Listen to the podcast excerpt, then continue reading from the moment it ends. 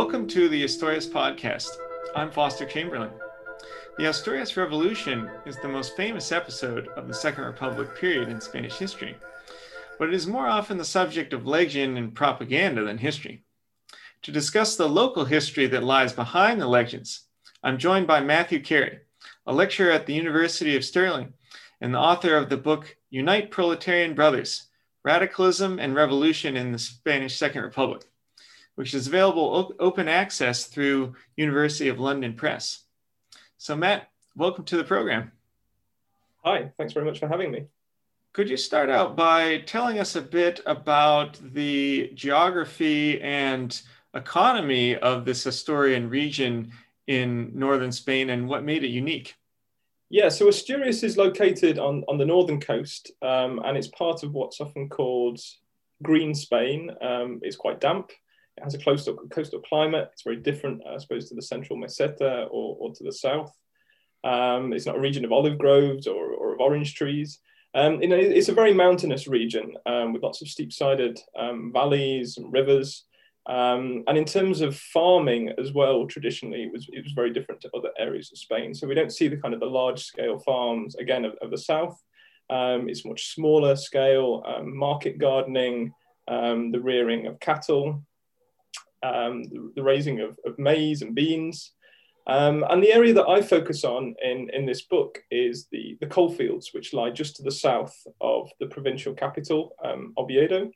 Um, and these are, these are winding, steep-sided valleys um, in which coal was mined. Um, and in fact, the mountains that of the region made it quite difficult actually to, to kind of de- to develop coal mining as, as an industry um, because of the difficulties in actually just getting the coal out of, of the region. So, uh, could you tell us um, a little bit more how the coal mining worked in Asturias? And I'm particularly interested in the way in which, in your book, you really put uh, the coal fields there in an international European context. So, how did the coal mining that was going on there compare with perhaps the more famous examples in Wales, for instance, or Germany's Ruhr Valley?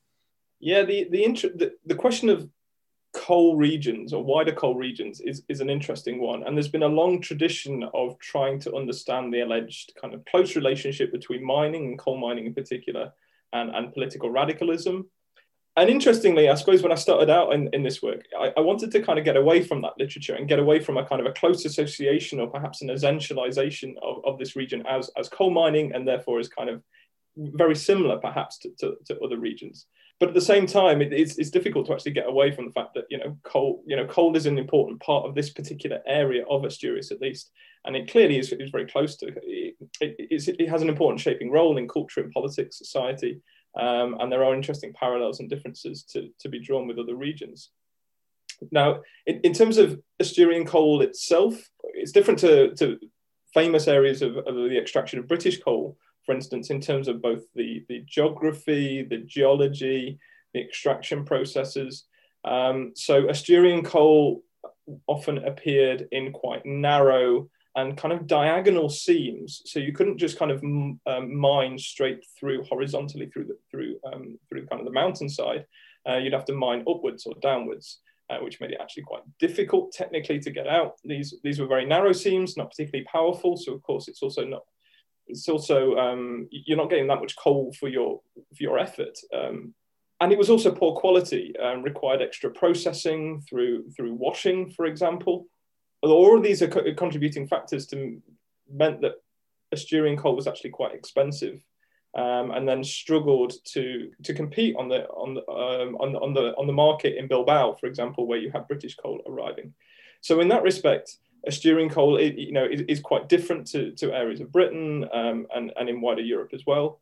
And it also looks quite different, I think. So the Asturian coal, coal valleys, they they look very different to somewhere like the Ruhrgebiet, so kind of the, the Ruhr area of Germany, where you have this kind of massive sprawling area of um, steel and, and um, coal extraction. It looks very different to the dot, the kind of the pit villages that dot northeastern England, for example, and these kind of small self-contained villages. But it does, I, I think, look quite similar to, to South Wales, where you have kind of these, these deep pits that are sunk in, in the bottom of the valleys, Um, this is what happens in the Asturian coal valleys. You have deep pits that are that, that kind of are strung out along the valley floor, and then you have um, drift mines that, are, uh, that um, go into the um, mountainsides themselves. So th- there is that ex- extractive and kind of geological, geographical side of things. But I was also interested in trying to bring out, and I tried to do this in, in the first chapter, um, aspects where there are some similarities or different and more differences really um, in terms of culture and politics. And I suppose one thing that I was trying to, to bring out is is the relationship of kind of, of society and, and and religion in these particular areas. So religion um, in, in 1930 Spain is quite a divisive matter to put to put it mildly. And there is quite a clear distinction or, or, or, or cleavage, I suppose, between um, anti-clericalism and, and, and Catholicism, um, or a, an atheistic um, anti-clericalism and, and, Catholicism at this moment in time. This works very different to, to areas of Germany, for example, um, where in the mining region you have um, different faiths, but also immigrants from Poland, for example. So the relationship of politics um, religion, um, social groups is is in some respects much more complicated than what you what you find in in the um, Asturian coalfields. And religion in South Wales plays a completely different role to the role that it plays in um, in the Asturian coalfields. So I, I tried to tease out some of those differences without trying to over you know essentialize the coal regions as as something peculiar and, and distinctive. Now, this idea of how important the community was for the coal fields. That's something that you really emphasize in your book. So, what kinds of places and organizations gave the miners their sense of community? And what were the divisions that also existed within it? And you, you just mentioned the role of the church and uh, anti clericalism. Maybe you could say a bit more about that as well. Yeah, um, community very problematic word, but I thought it was an interesting way to try and to try and approach um, society, politics, culture um, in the 1930s. It has a lot of strong tradition in, in studies of, of, British coalfields, for example, and of course it's it's a very kind of loaded term in many ways. But I suppose what I was trying to do with the idea of community, and this relates to how you know how I understand the question of divisions in the local community and what gave miners a sense of community, is that I was interested in in probing kind of the the disputed, unstable nature of community. And community, community is something projected, something imagined, something felt. So it's something that's it, it's an idea that's rooted in a particular geographical place, but it's it, it, it is it is something that is um, understood in, and, and contested in many different ways. So we have community as parish, um, it's a municipal district which is represented by councillors, that sense of representation. It's also, a, you know, a community is, is imagined in terms of residents who are tussling with a mining company when, uh, you know, a spoil heap has destroyed a road or destroyed um, a water source. And a community is also invested with moral authority when it comes to a strike. The people are invoked in terms of supporting or not supporting a particular strike. And often community is understood as working class or as leftist. Um, and this has you know consequences that I try and trace after, particularly after after the elections. So I suppose this idea of community was my was a way of me trying to get away from a simple de- designation of individuals as, say, Catholic or socialist or, or communist, and trying to think about individuals in a more rounded manner. And so I think what I tried to do is is show how there were different ways in which individuals saw themselves as part of a community. They were part of, I suppose, a socialist community, but they also, you know, had a place of residence. They had a place of work. They imagined themselves as part of a municipal district. So, as, as you've said, there are important tensions and divisions. The socialists are the main union in this area um, at this moment in time. Um, and there are important rivalries um, between the different unions and different organizations. So the socialists are predominant. We also have anarchists um, communists. There is also a small organization of, of Catholic miners. And there's also um, a, a, political right that exists in this particular area, which has often been overlooked in the scholarship. So there are important tensions over politics, over questions of religion, as you've, as you've just mentioned. Um, although religious schooling was, was something that the mining companies offered in many areas of the coalfields, and therefore a lot of, in fact, those, those cadres of, of, of left-wing organizations had actually um, endured, maybe as they saw it, um, a, a, Catholic schooling. So it was not as if they were completely divorced um, from an understanding um, of religion. So I suppose I was trying to probe.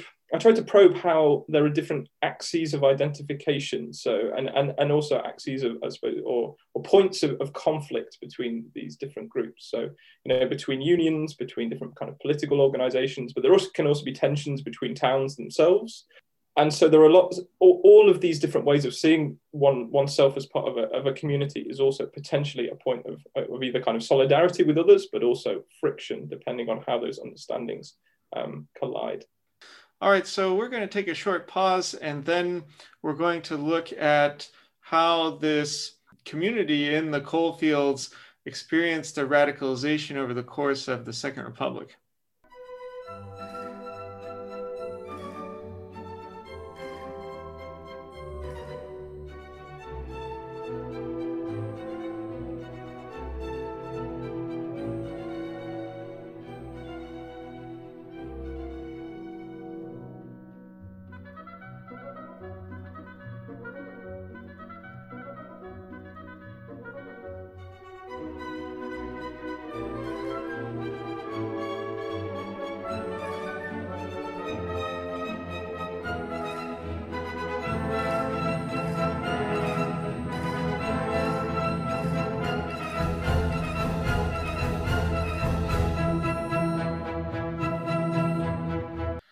So in the second section, we're going to turn more to the period of the Second Republic itself.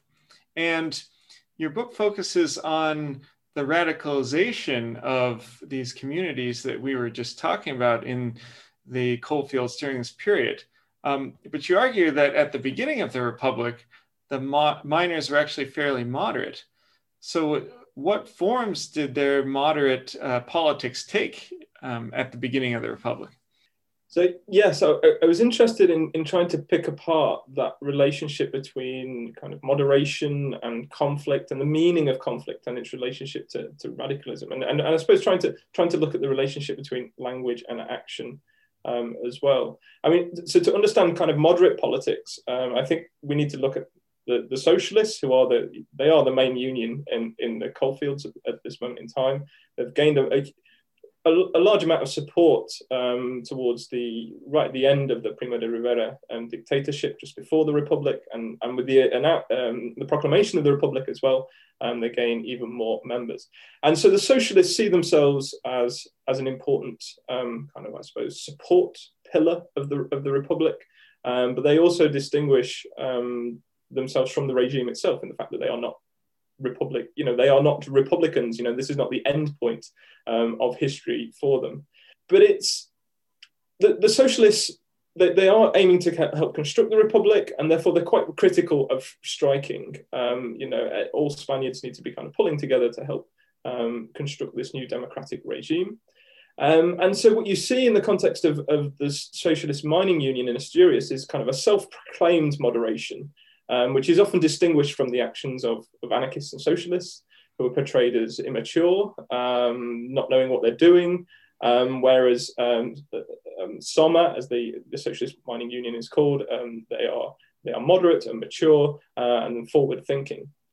And there's often an assumption, I think, made from this particular position that the socialists didn't therefore strike. But actually, if you look at um, the kind of the records of strike action through newspapers, for example, socialist kind of rank and file union members, um, miners, um, struck, struck quite regularly, went on strike quite regularly um, at, at, the beginning of the Republic because it actually made a lot of sense to do so. If you have a socialist union which doesn't actually want strike action and you want um, improvements in your working conditions, health and safety, pay, and these are the kinds of conflicts that emerge at the beginning of the Republic, it, it can actually be quite helpful to go on strike because you know that you have union officials above you who are going to actually step in quite quickly and try and resolve these particular matters.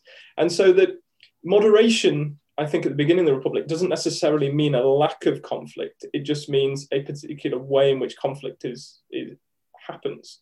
So there are strikes. Um, they are quite. Um, they are more perhaps clearly um, choreographed or ritualized um, uh, and, and, much more controlled, I, I, think, than what would happen a couple of years later. There's a clear list of demands about pay, about health and safety, and they, and they tend to be resolved fairly quickly. This is very different to kind of the wildcat strikes um, and protest strikes of a couple of years later. and I think that, that moderation you mentioned, you can also see in a, in a, in a different sphere um, that I've looked at in terms of political activism locally, and that is the sphere of, of um, tenant activism. So this is something I think that's often been overlooked in the historiography. We tend to focus on, on land reform in the south of Spain in, in terms of helping the lot of kind of landless laborers and, and impoverished peasant, um, peasants.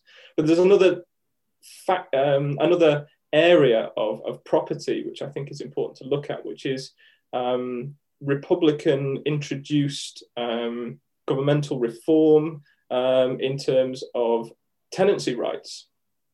And tenants are allowed or, or, or, empowered, I suppose, by legislation in 1932 to, to, to ask for a reduction um, in rents um, in, in, in, urban areas. We're talking about housing here. Um, and so socialists get involved in 1932 in trying to, to help make this happen. Um, and what you see, I suppose, is a desire um, to kind of to, to reach a, a, relatively amicable um, solution in these particular conflicts, to reconcile differences.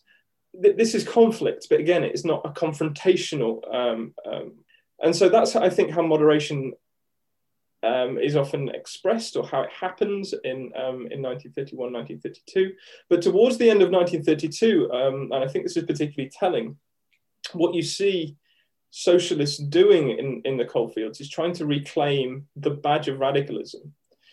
So they try to reconcile that kind of moderate way of going about things with the radical label. Whereas previously they described themselves as being moderate and they tried to act in a moderate ma- manner. Now they say, well, actually, we're radical, but actually being radical is actually about being moderate. Um, and I think this responds to pressures um, in the coalfields themselves. Um, there is rivalry with the socialists, uh, with the anarchists and the communists. Um, there is a a desire to see the republic um, realized, I suppose, to see it material, um, to see it being constructed in daily life, particularly in, in the field of something like religion. But actually, what you see is a right starting to reorganize and to be more visible at the local level.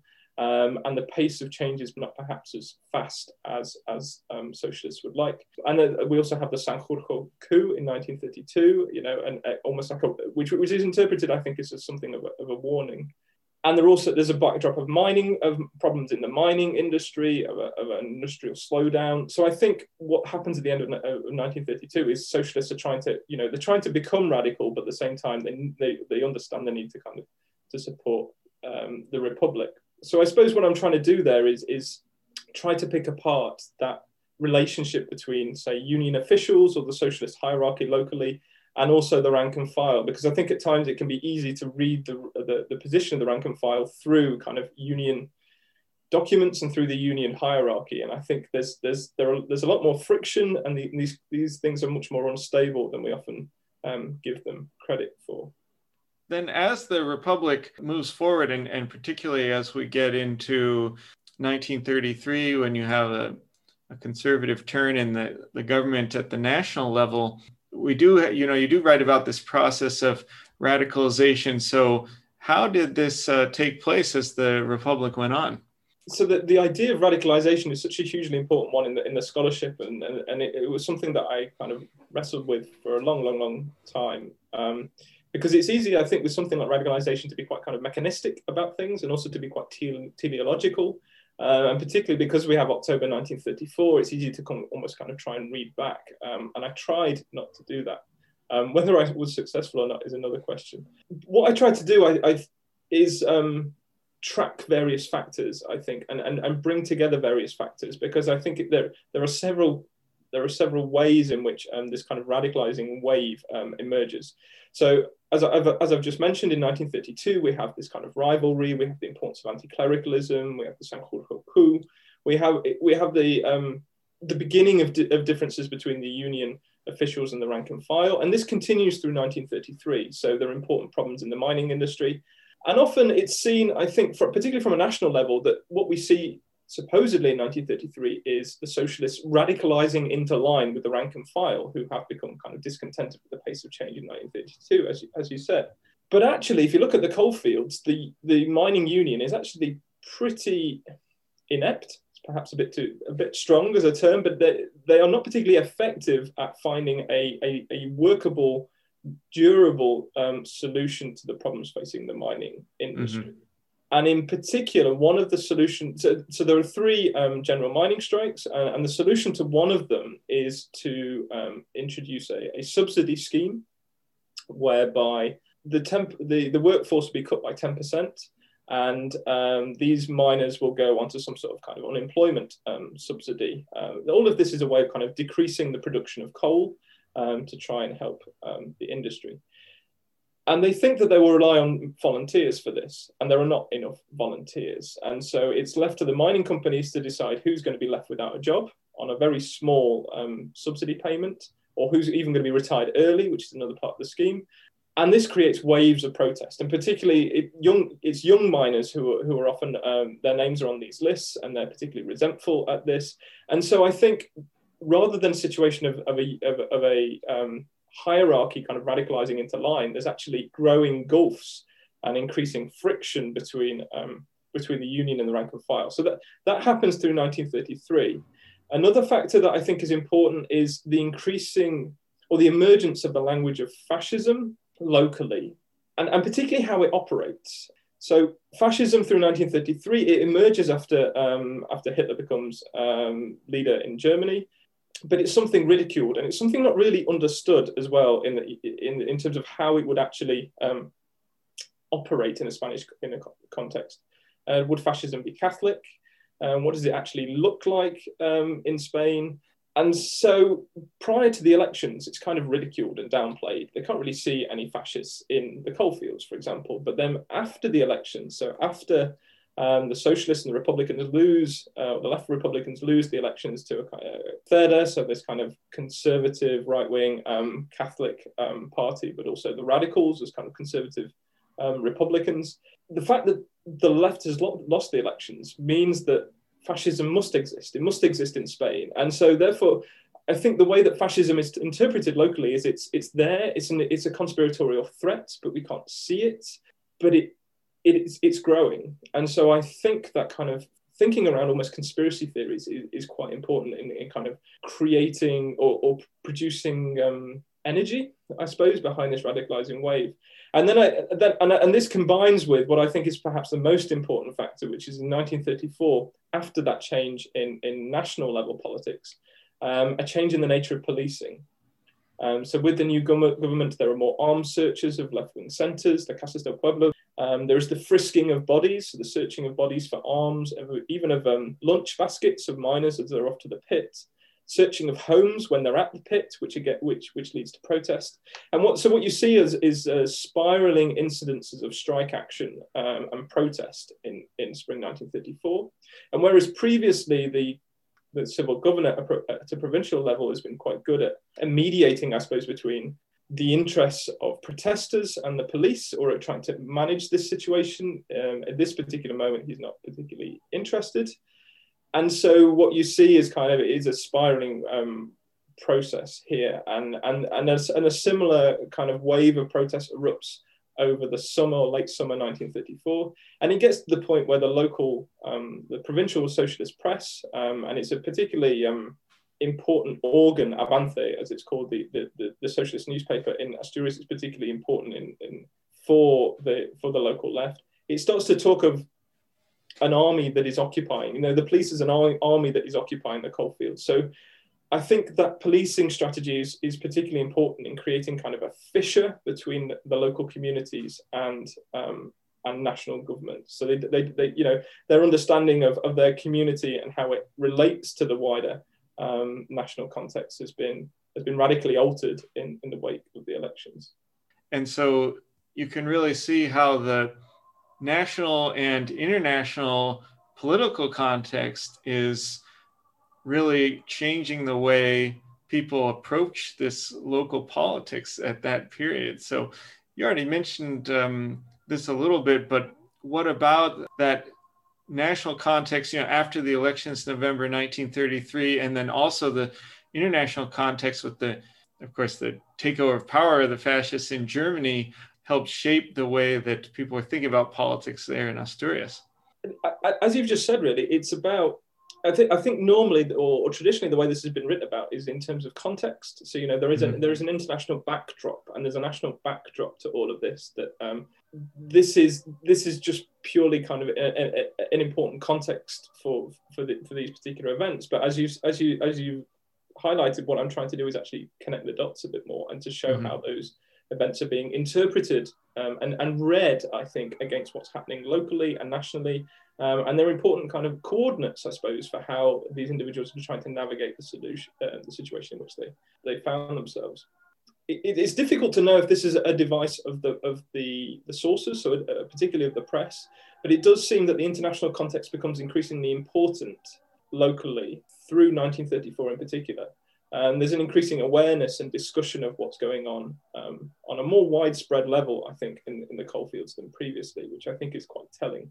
And, and, and I also think that an important aspect of that is um, the fact that international organizations are agitating. You know, after, after the destruction of the German labor movement, and the German left. You know, there are a lot of publications um, circulating, lots of you know networks between between activists um, internationally talking about what's happened in, in, in Germany and kind of solidarity initi- initiatives. Um, so I think that's an important part of, of, of this kind of awareness. But in terms of what they're aware of, I think it is important to to note that I think what the left is thinking in 19 in early 1934 is that fascism doesn't always arrive with a coup and kind of some sort of revolutionary right wing or counter revolutionary right wing overthrow of power, that actually it can be constructed quite insidiously um, from above. I think they're well aware that Mussolini and Hitler were both appointed into power, that democratic mechanisms can be used to kind of to create the foundations for, um, for a, a form of fascist or authoritarian dictatorship they're seeing um, what's happening in, in Austria with Dollfuss slowly constructing a, an authoritarian um, dictatorship. Mm-hmm. So I think it's easy to see how they, you know, if you're closely reading what's happening locally and nationally, and you're seeing things like an increase in police numbers, you know, recruitment of, of, of the police, um, the reinstatement of the death penalty in spring 1934, you know, with this new government, a more assertive policing policy as well. It's easy to see these as small building blocks towards some kind of um, fascist nightmare, I suppose. So, although it, you know, we can be skeptical about what the eventual um, or what the motivations of the Radical Party were, or eventually CEDA when it when it joins the government in, in October 1934. I think it's important to be sensitive to how these activists at, at, the local level were joining the dots and were thinking in a kind of a quite a fatalistic um, and kind of, I suppose, teleological manner uh, at that moment in time, thinking of a nightmare future that, were, that, that they were slowly being moved towards by um, a combination of kind of national and international events. All right, so we'll have a, another short pause here, and then we'll discuss the rebellion that took place in October 1934 itself uh, in Asturias.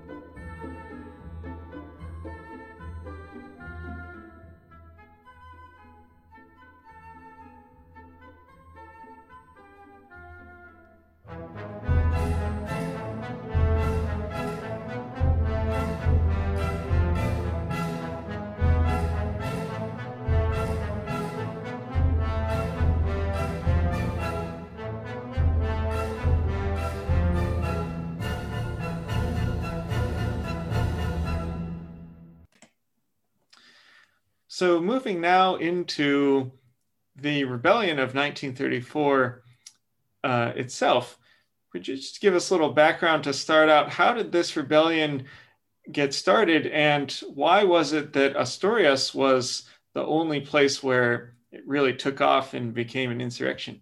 Yeah, I mean, I, I think the second part of the question is the million dollar question, and I'll do my right. best do my best to answer it. Um, so I suppose that there is a a longer history to this um, to this um, movement in that it is it is a movement that is long in the planning. Um, it, it's something that um, that is planned by the socialist movement in Madrid, Largo Caballero at the top of it, and as, as head of, of both union and party um, by by early 1934. And so there's a plan for some sort of hazily defined um, movement in response to a threat to um, the republic of some kind. As I say, it's not really very well defined.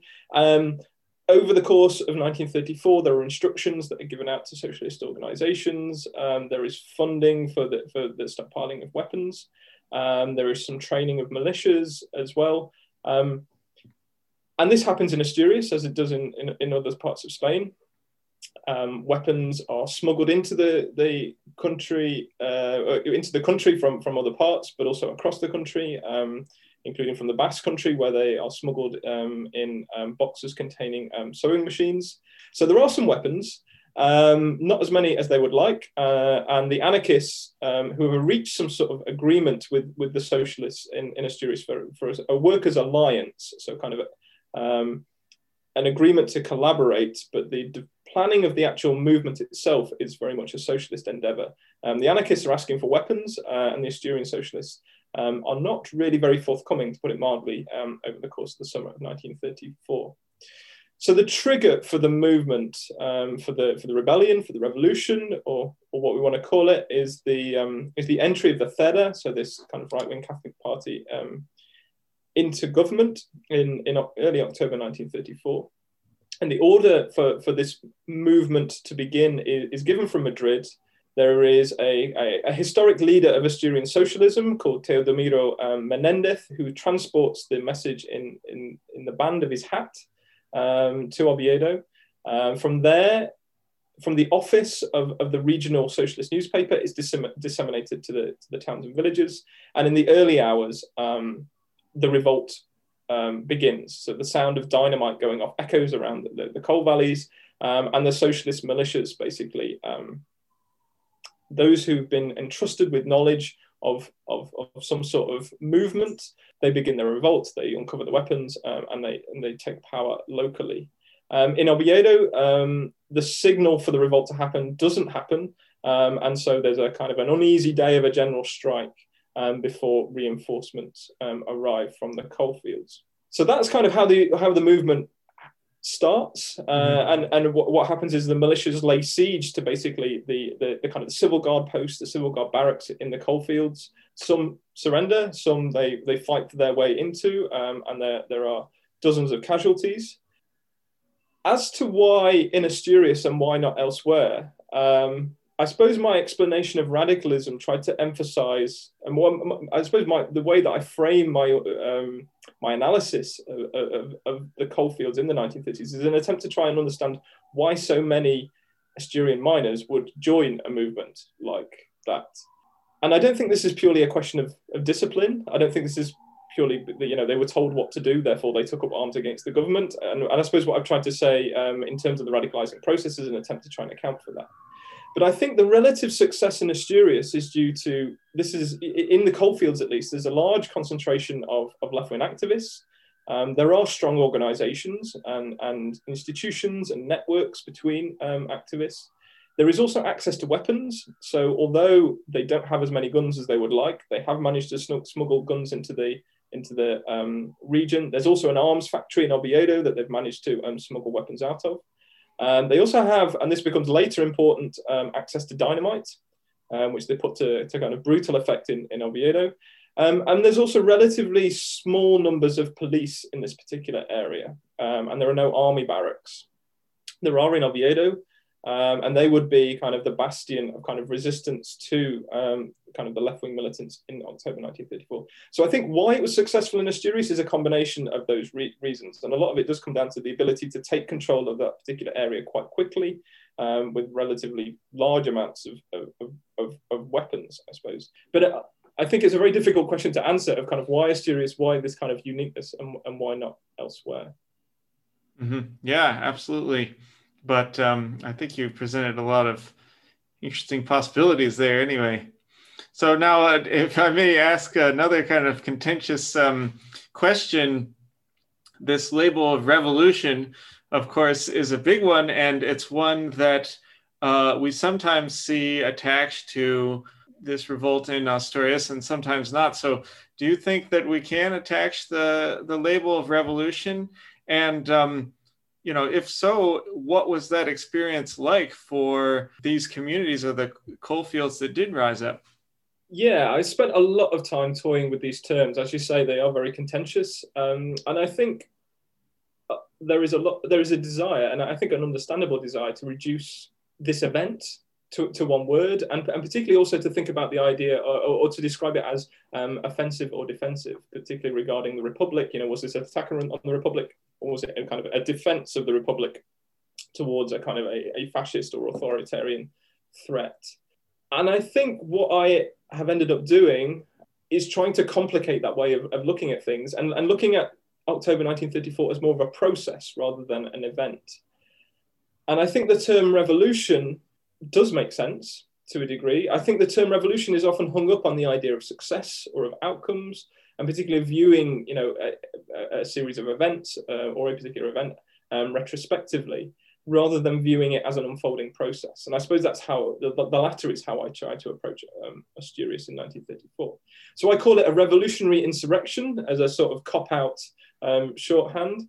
Um, I think that some and a relatively substantial number genuinely thought they were trying to fashion a new world on the ground mm-hmm. in, in October 1934, however transitory that new world was.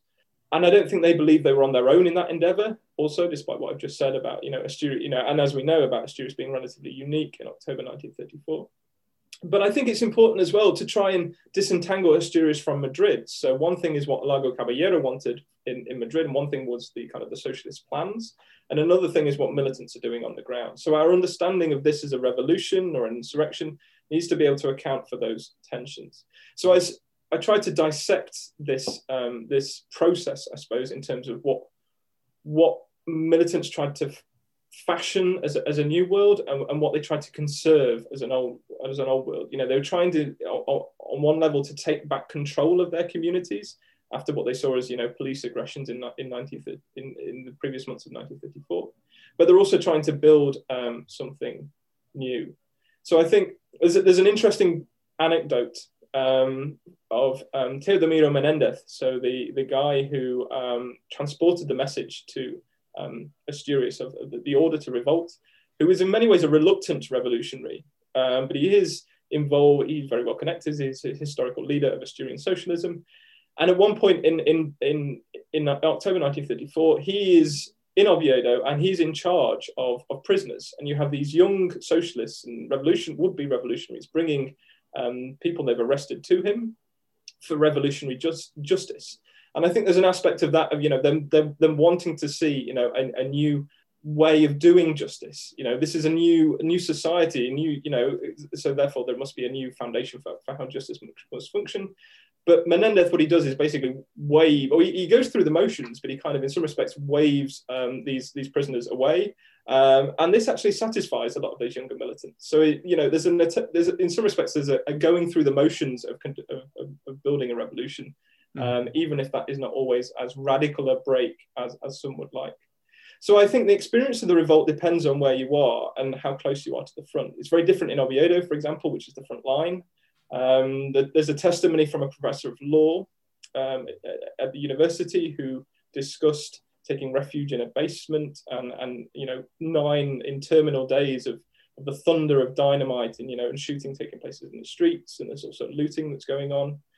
But in the coal fields, there's a much greater degree of normality. Um, the Spanish Air Force does drop some bombs, which is a terrifying novelty, of course, aerial bombing at this moment in time.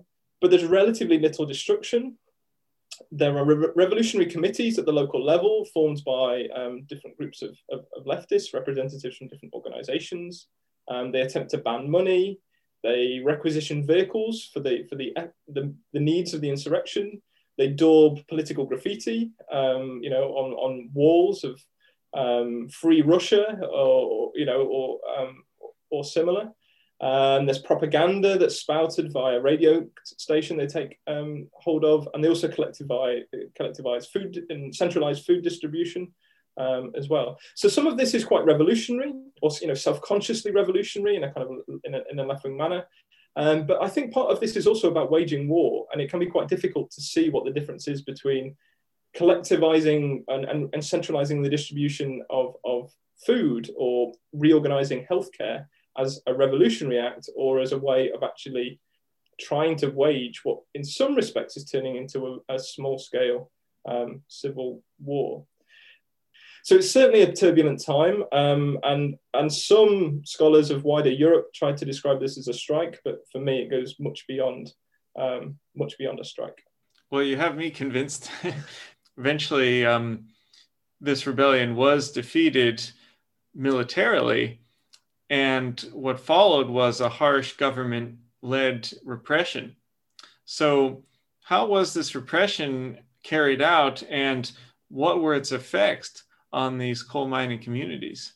Yes, so the, the, the insurrection lasts two weeks, um, and on the 19th of October, um, the kind of the, the, Spanish armed forces and the police uh, kind of retake control of, of the coal fields. So the, the, the, armed forces enter the um, the coal fields on the on the 19th. They loot and set fire to things like the left wing cultural centres, which they turn into detention centres. Um, there are some incidents of, of, kind of extrajudicial killings, but at the same time, there is a there is a transition from I think that kind of that hot repression or that kind of that, that initial kind of terrorization to more of a kind of a cold repression. So although there are some extrajudicial killings in, um, and also some eventual um, death sentences that are that are carried out once cases of, of, kind of the prosecution of revolutionaries meet, meet the courts.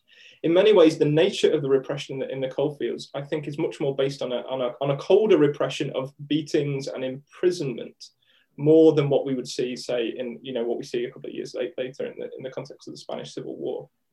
So the police, um, most famously under the uh, under the um, leadership of um, Lisardo Doval, as, as you as you well know in, from mm-hmm. your own work, are, are in many ways given free reign in, in, in the coalfields to, um, to, to round up, to beat, and, and, and, to, and to take members of these communities um, in, into detention to try and basically find out where the arm, where the weapons are, and where the money is that has been taken from um, the millions that have been taken from the, the, the Banco de España in, in, in Oviedo.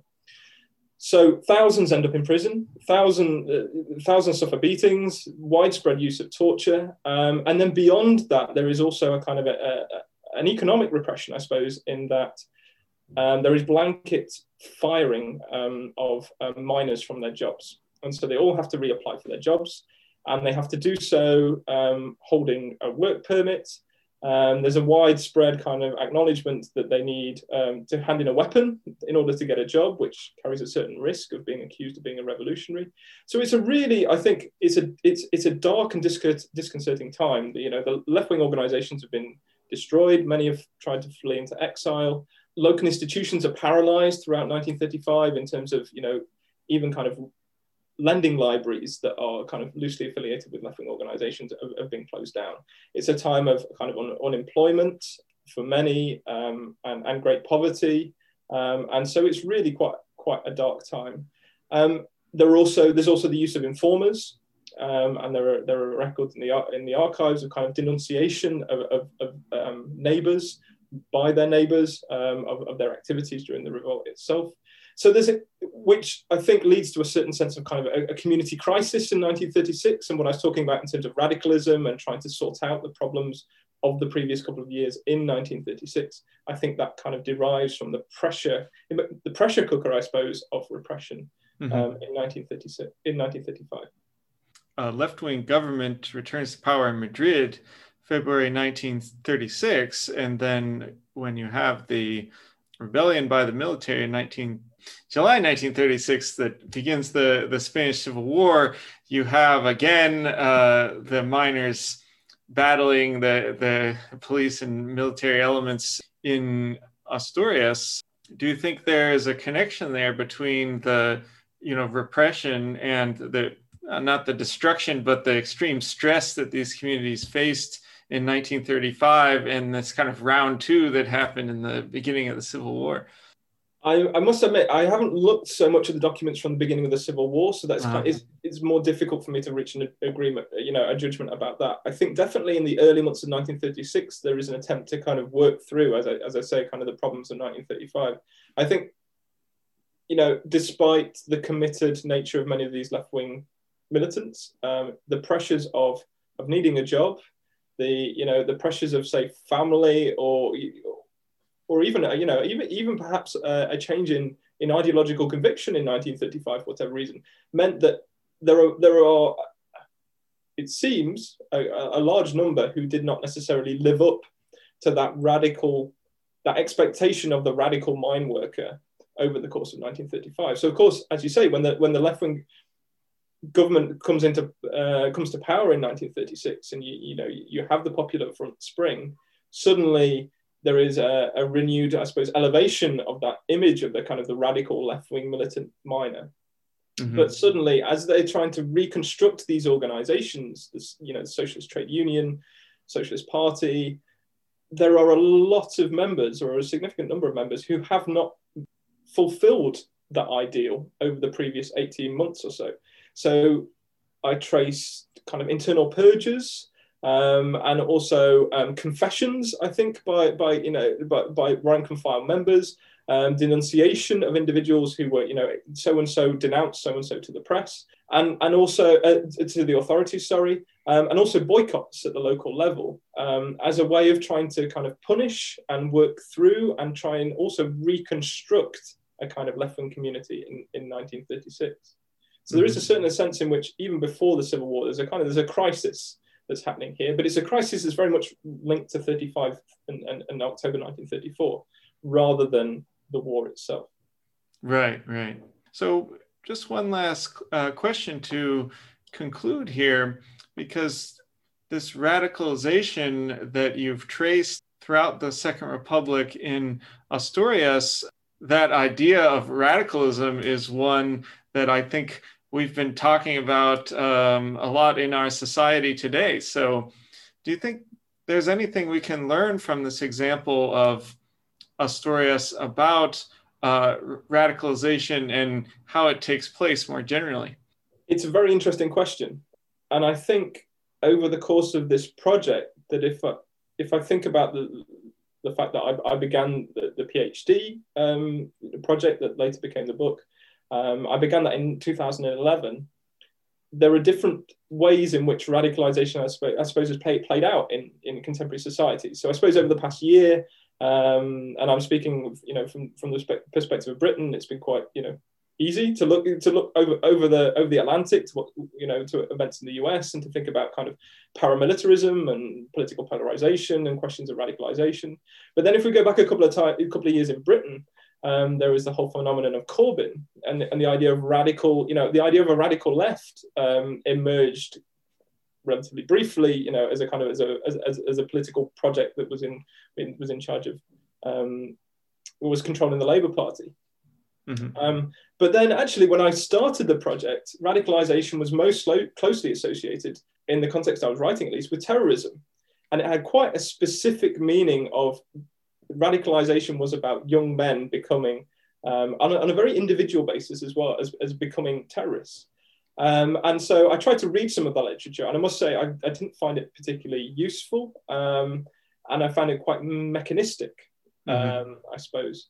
So I suppose in that regard, my understanding of radicalism is something that is very kind of historically contingent, that is very contextual, um, and I suppose is quite collective as well does not really fit well with that literature, but perhaps can can show that literature that that you know that there is there you need to think about the historical um, contingent um, nature of radicalism as a um, as a force, I suppose.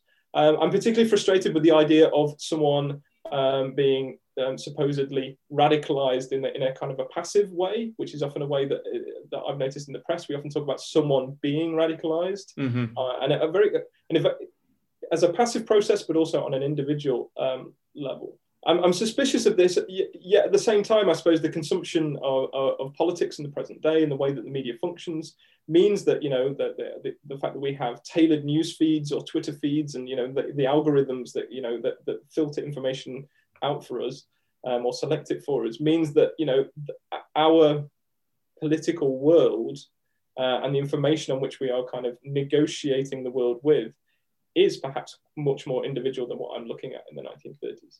Mm-hmm. So I suppose um, I, I, would say that in terms of radicalism, it's important to look to that kind of wider social environment and also to in- interrogate what we actually mean by radical, which I think often in the literature, the word radical is often you know, in the in the in, in common parlance, but also in scholarship, um, we it's often taken for granted that we actually know um, what it means. Right, and that it's a the term that we throw around, and there's kind of an assumption that there are th- certain things that you know, oh, radicals have in common, but that might not actually be the case when we look at the particular examples in history. So, thank you so much, Matt, for coming on the program. I think it's been a fascinating conversation about a period of history, which, of course, is uh, of personal interest to me, but also I think is um, one that is exciting for a lot of listeners as well. Thank you very much for having me.